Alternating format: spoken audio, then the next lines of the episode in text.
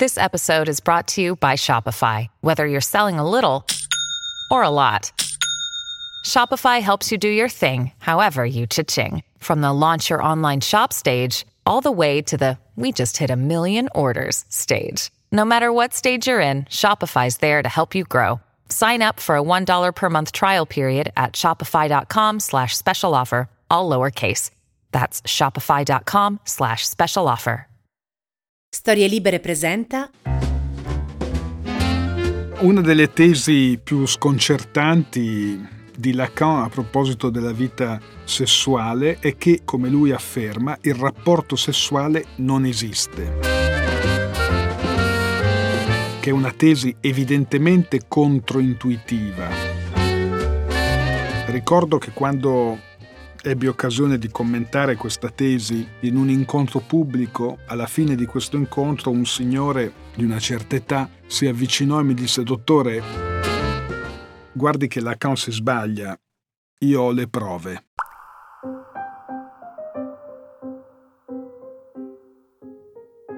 La sessualità umana è labirintica, non è governata dall'istinto animale né può ridursi al funzionamento di una macchina.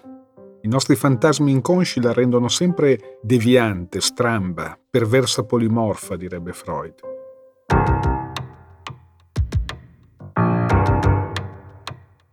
Allora, quale rapporto sussiste tra il godimento sessuale, il desiderio e l'amore? E quali sono gli inciampi più frequenti della sessualità umana? Qual è la differenza tra il modo di godere dell'uomo e della donna?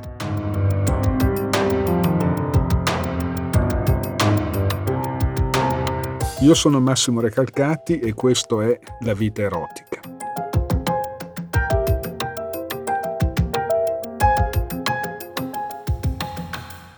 Che cosa significa presa sul serio questa sconcertante affermazione? No? Il rapporto sessuale non esiste. Beh, intanto si tratta della rielaborazione di una tesi di Freud, classica.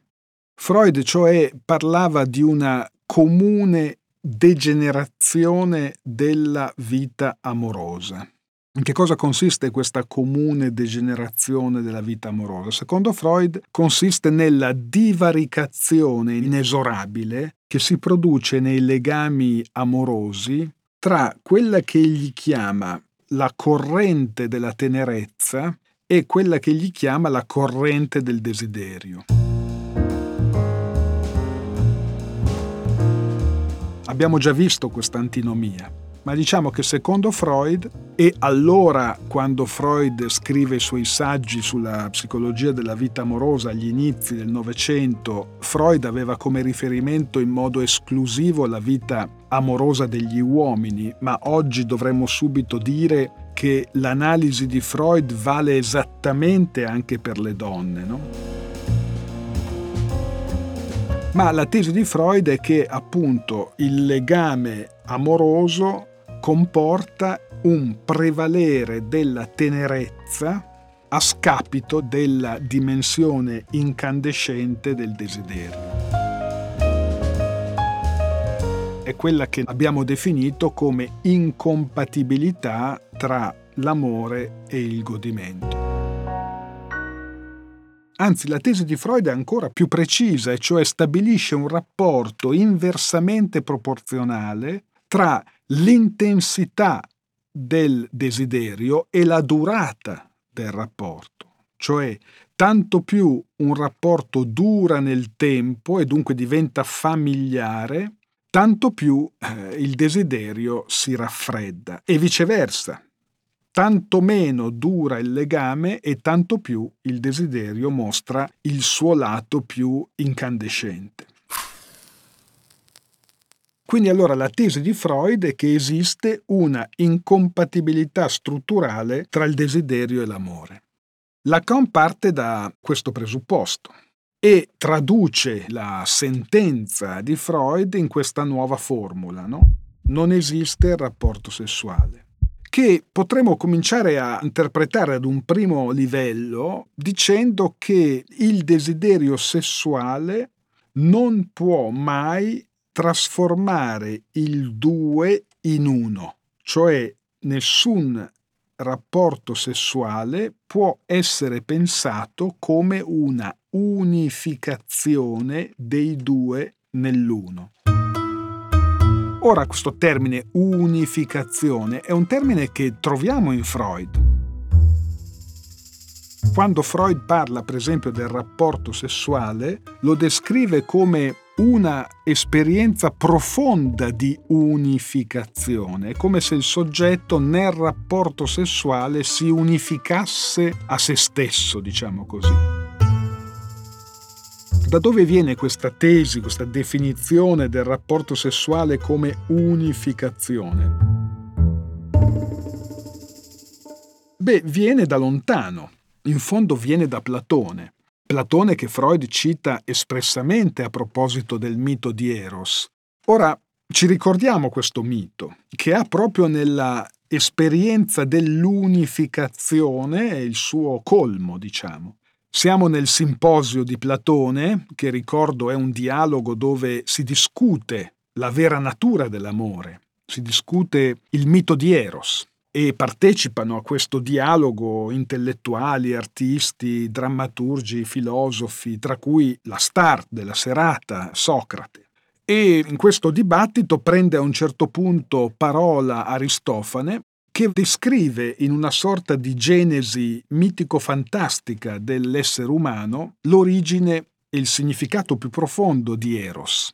Il mito si scandisce in tre tempi distinti. In un primo tempo, narra Aristofane, sarebbero esistiti degli esseri androgeni, cioè degli esseri che portavano con sé, in questa strana forma cilindrica, entrambi i sessi, quindi ermafroditi, diciamo, maschio o femmina. E nella misura in cui questi esseri erano completi, autosufficienti, si manifestavano anche come esseri arroganti al punto tale da cercare di sfidare la potenza di Giove, al punto tale da provocare quella che poi diventò una formula del movimento del 68, no? del provocare l'assalto al cielo.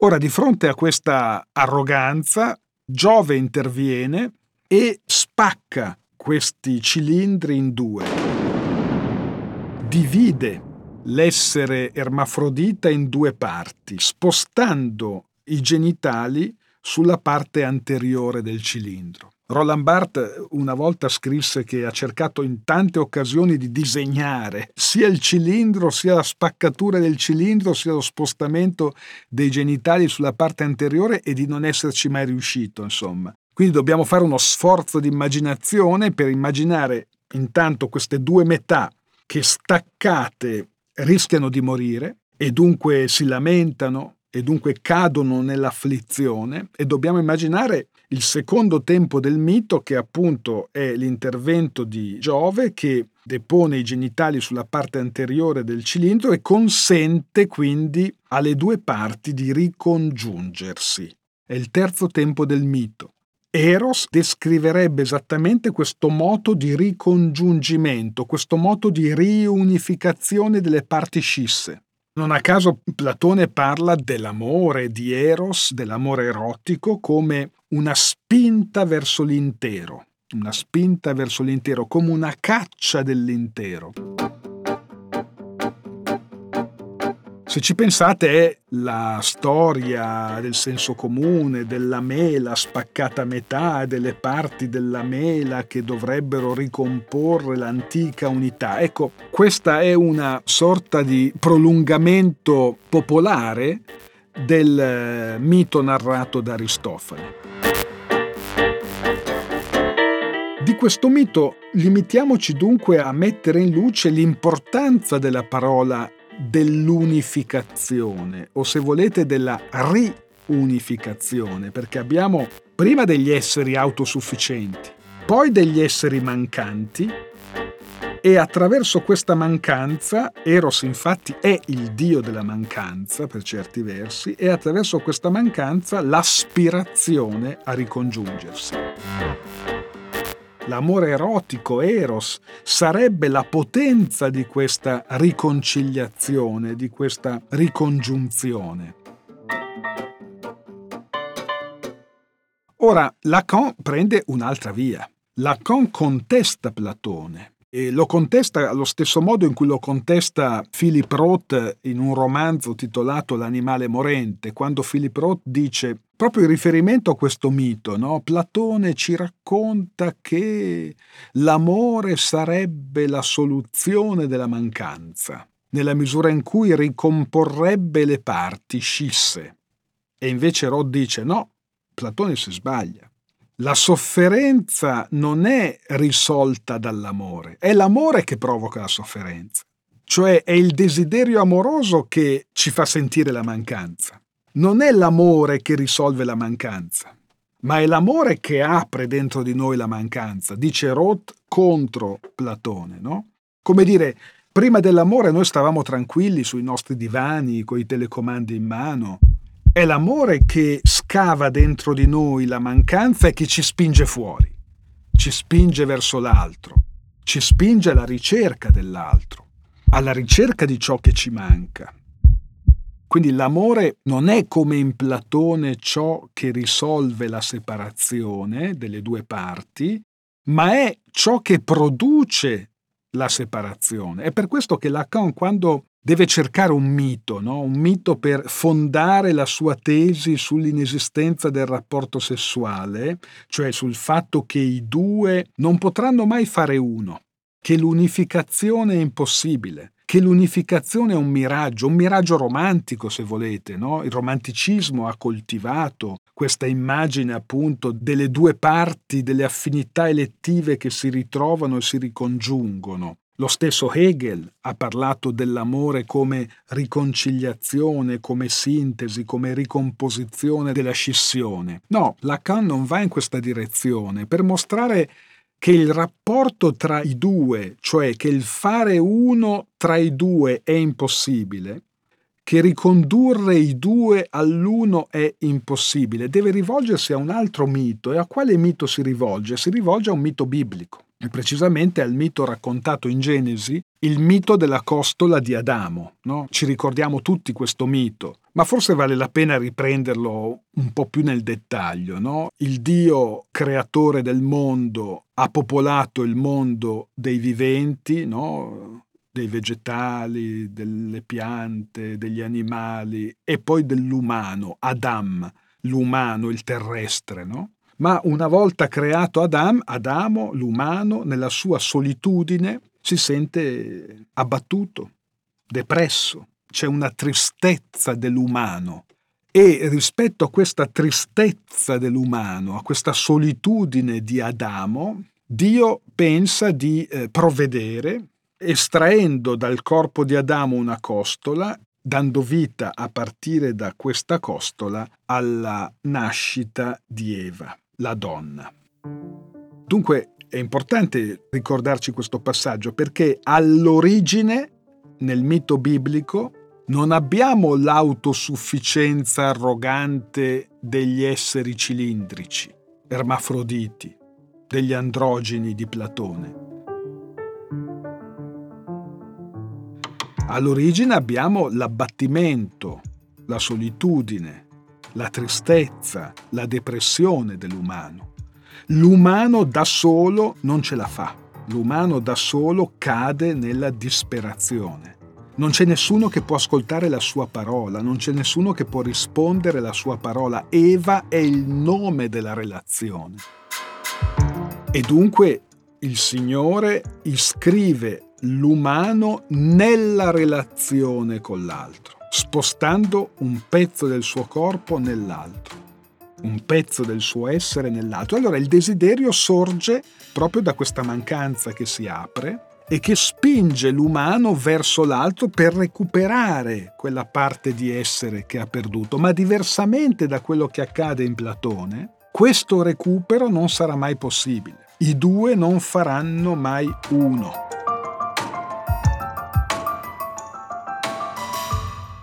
Questo accade nel testo biblico dove per esempio se si rileggesse oggi in questa luce il Cantico dei Cantici, che è quel testo nella Bibbia che racconta in modo straordinario l'esperienza di Eros, l'esperienza erotica del desiderio, voi vedete che i due non si unificano, che i due vivono costantemente l'esperienza del deserto, l'esperienza dell'impossibilità del ricongiungimento.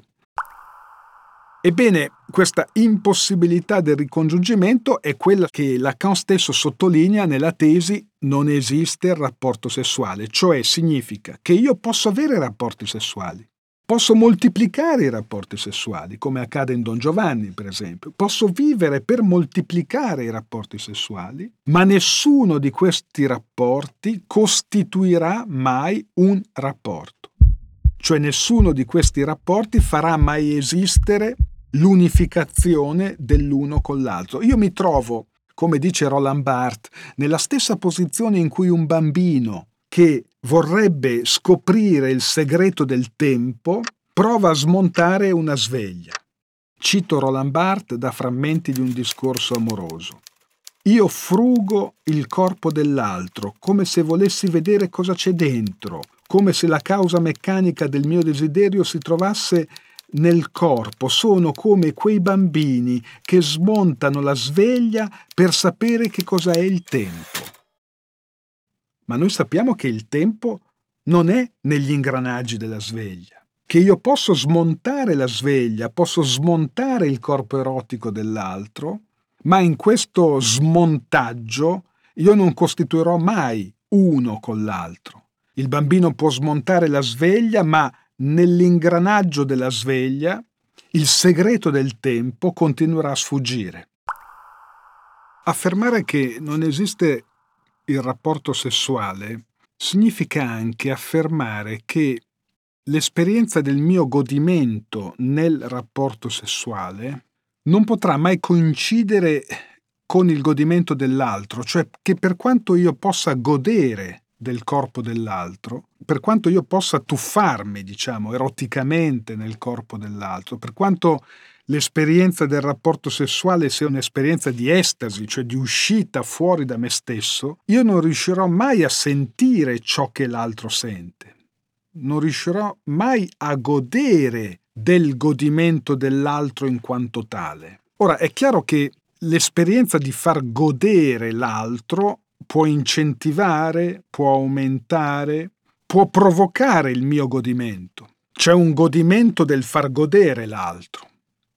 Addirittura in certe isterie questo godimento sovrasta ogni altra forma di godimento, anche del godimento del proprio corpo, come dire il soggetto isterico si impegna a tal punto a voler far godere il corpo dell'altro che dimentica in questo impegno il suo stesso godimento, il suo proprio godimento. Cioè si dedica al godimento dell'altro, a far godere l'altro, gode nel far godere l'altro, ma non gode del proprio corpo. Ma anche in questa operazione, come più in generale nel godimento reciproco dei corpi, nessun corpo può sentire il godimento dell'altro da dentro, diciamo così. Esiste cioè una esteriorità insuperabile che distingue e separa i corpi l'uno dall'altro. È per questo che, mentre originariamente Lacan aveva detto non esiste l'atto sessuale, si corregge poi nel tempo e dice non esiste il rapporto sessuale perché gli atti sessuali esistono, ma nessun atto sessuale, potremmo dire così, potrà mai costituire un rapporto cioè potrà mai integrare i due nell'uno. Eppure esistono dei tentativi che producono poi patologie, tentativi nel provare a fare esistere il rapporto, provare a fare esistere questa comunione dell'uno con l'altro, provare a fare esistere questa unificazione. Ne abbiamo un esempio largo sul piano politico. A partire da questa formula si potrebbe leggere in generale l'esperienza del totalitarismo o l'esperienza di ogni fondamentalismo. Il totalitarismo, il fondamentalismo sono modi per fare esistere l'unificazione. Pensiamo per esempio alla psicologia delle masse nel fascismo a come il corpo della massa si presenti come unificato, no? come un solo grande corpo identificato al corpo divinizzato, glorificato, idealizzato del leader, del duce, del Führer o di Putin. Questa idea appunto della unificazione, della comunione, della condivisione ma pensiamo anche a quello che accade in alcuni giovani, che per esempio coltivano rapporti iniziati molto precocemente per tutta una vita, nella impossibilità di separarsi da questo legame. Sono rapporti che nascono molto precocemente, magari nelle aule scolastiche, e che si prolungano per tutta una vita è difficile trovare discontinuità tra quel legame, tra questo legame di unificazione e il legame primario con gli oggetti genitoriali. È come se il legame primario con la madre si prolungasse nel legame amoroso. O se preferite, è come se il legame amoroso fosse una replica, una ripetizione del legame primario con la madre, dove in primo piano non c'è la libertà, non c'è la separazione, non c'è il lutto della madre, non c'è il lutto dei primi legami, che è fondamentale per rendere possibile i nuovi legami, cioè la discontinuità tra la vita della famiglia e la vita fuori dalla famiglia. È come se vi fosse l'estremo tentativo di fare esistere il rapporto, di fare esistere, diciamo, l'uno, di pensare i due come l'uno. In alcune adolescenze noi troviamo questa presenza di legami prolungati nel tempo che sono senza lutto, cioè non hanno fatto il lutto dell'uno materno, ma prolungano l'uno materno, diciamo così, nel tempo, eternizzandolo. Ma un altro esempio ancora più crudo e terribile è quello dei femminicidi. In fondo anche il femminicidio è l'esperienza folle, crudele, disperata di scrivere il rapporto sessuale, di fare uno con l'altro. In fondo, se ci pensate, il femminicidio viene sempre al posto di un lutto mancato. La donna dice questo rapporto è finito, questa storia d'amore per me è finita, chiede la sua libertà, chiede di essere libera, l'uomo non tollera l'esperienza di questo lutto, non tollera cioè l'esperienza della libertà della donna e vuole a tutti i costi fare esistere il rapporto nella forma della unificazione, cioè nella forma della abolizione della differenza. E può dare la morte proprio per rivendicare che non c'è alcuna libertà nell'altro, per rivendicare che esiste questo rapporto, che esisterà per sempre, anche nella forma della distruzione terribile. È chiaro che qui non parliamo di amore, parliamo della profanazione dell'amore. Qui manca la lingua dell'amore, perché l'amore è esposizione alla libertà assoluta dell'altro, ma se noi diciamo questo, diciamo che lo sfondo dell'amore è il non rapporto è l'inesistenza del rapporto sessuale, come dire che l'amore non è fare uno, l'amore non è condividere ogni cosa, l'amore non è nemmeno empatia. Io dico anche provocatoriamente l'amore non è dialogo. L'amore è condividere l'incondivisibile, cioè riconoscere che a fondamento del rapporto c'è il non rapporto, che a fondamento del rapporto c'è la solitudine, c'è la separazione e che gli amanti sono uno per l'altro, come dice Lacan in una bellissima immagine, tracce dell'esilio nel deserto. Perché effettivamente la lingua dell'amore non è la lingua dell'uno, ma è la lingua del due, non è la lingua della comunione, non è la lingua della unificazione, ma è la lingua della separazione, è la lingua della differenza. C'è un altro mito biblico che varrebbe la pena qui evocare, che ha a che fare proprio con questa centralità della separazione e della differenza, solo apparentemente esterno a questo ragionamento, no? E il mito è quello di Babele. Abbiamo tutti in mente i babelici, il loro sforzo titanico per costruire la torre che sfida la potenza di Dio. Ci ricordano molto i babelici, gli esseri cilindrici, ermafroditi di cui parla Aristofane nel mito platonico che abbiamo appena raccontato, no? Che cosa vogliono i babelici? Certo, costruire una torre che arrivi fallicamente a sfidare la potenza di Dio, ma vogliono essere un solo popolo e vogliono parlare una sola lingua.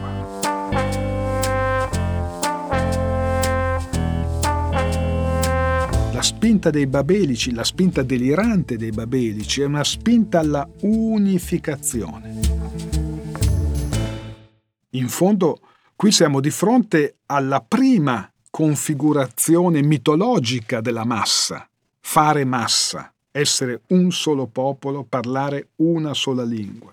E che cosa fa il Dio ebraico di fronte a questa spinta verso l'unificazione? Sparpaglia la lingua in tante lingue, pluralizza la lingua e obbliga in questo modo i babelici, per intendersi, per comprendersi, a tradursi. Pone cioè che la legge più fondamentale della lingua sia la legge della traduzione. Nessuno cioè può stare insieme all'altro se non impara a tradurre l'altro, il che vuol dire non deve parlare la stessa lingua dell'altro. Pensiamo agli amanti, no? Che è questo il riferimento che dobbiamo avere in mente. Non si tratta di parlare la stessa lingua. Così come per i babelici non è possibile essere un solo popolo con una sola lingua, è necessario passare attraverso l'esperienza della pluralità delle lingue, l'esperienza del pluralismo, l'esperienza del lutto della lingua unica. In fondo questa è una definizione molto generale che noi possiamo dare della democrazia. C'è democrazia quando c'è pluralizzazione delle lingue, quando non c'è una sola lingua, quando c'è lutto per l'una sola lingua.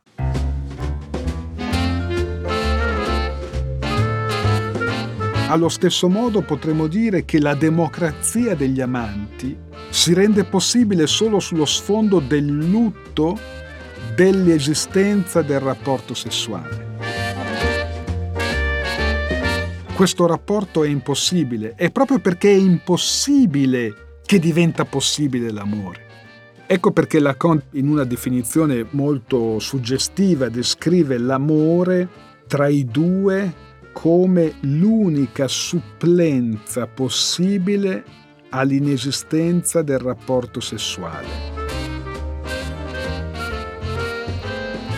Che cosa significa? Perché l'amore è l'unica supplenza possibile? Perché nella misura in cui noi non possiamo fare uno, nella misura in cui l'unificazione è un miraggio impossibile, se non violento, come abbiamo visto a proposito del femminicidio, se non appunto ispirato da un criterio di appropriazione, di proprietà, no? essere proprietà dell'altro, se questo appunto è impossibile, se l'uno è una fantasia impossibile, allora diventa possibile l'amore come riconoscimento della differenza dell'altro, come amore per l'eteros, per l'eterogeneità, l'alterità dell'altro.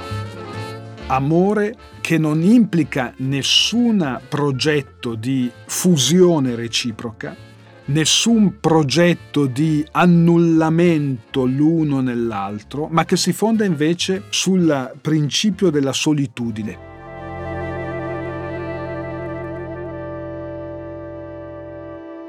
Questa è una constatazione che noi come clinici facciamo regolarmente. Quali sono le coppie che funzionano? Quali sono le coppie degli amanti che sanno durare nel tempo senza cadere nella noia della rassegnazione? No? Sono le coppie dove ciascuno sa stare solo, dove cioè c'è il riconoscimento dell'inesistenza del rapporto sessuale. E saper stare solo è la condizione fondamentale per rendere generativo un rapporto.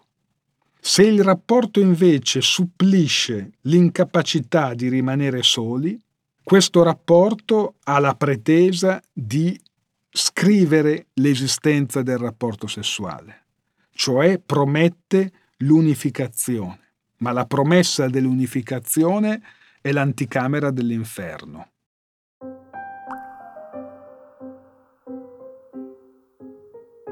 Io sono Massimo Recalcati e La vita erotica è una produzione di storielibere.fm a cura di Alessandra Rossi. Vi aspetto per il prossimo episodio su Storie Libere e sulla vostra app di ascolto preferita. Una produzione storielibere.fm di Gianandrea Cerone e Rossana De Michele.